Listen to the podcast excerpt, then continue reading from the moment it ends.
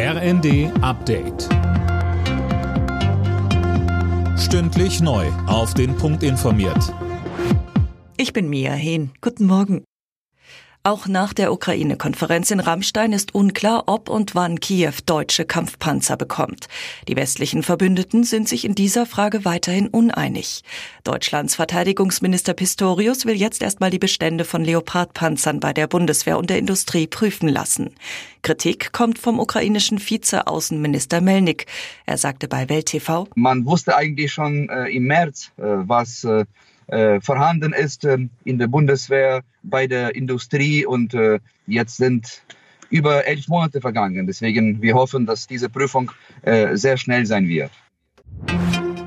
Der Streik bei der Deutschen Post geht heute weiter.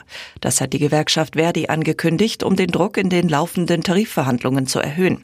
Laut Post haben in den letzten zwei Tagen rund 16.700 Beschäftigte die Arbeit niedergelegt. Der Deutsche Industrie- und Handelskammertag fordert die Politik auf, den Wirtschaftsstandort Deutschland wieder attraktiver zu machen. In den vergangenen Jahren habe sich gezeigt, dass der Staat nicht hinreichend handlungsfähig ist. Sönke Röhling, wie soll denn die Lösung aussehen? Also ein großes Problem ist laut DIHK, dass der Staat zu langsam ist. Deshalb so die Forderung, muss es unter anderem weniger Bürokratie geben, schnellere Genehmigung und Erleichterung bei der Einwanderung. Und da braucht es Mut, viele gut gemeinte Vorschriften und Auflagen auch mal zu streichen. Dass es im Notfall geht, habe der Bau der LNG-Terminals gezeigt und auch der Corona-Impfstoff von BioNTech sei schnell auf den Weg gebracht worden.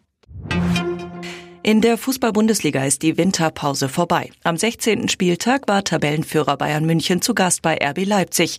Das Spiel endete 1 zu 1. Alle Nachrichten auf rnd.de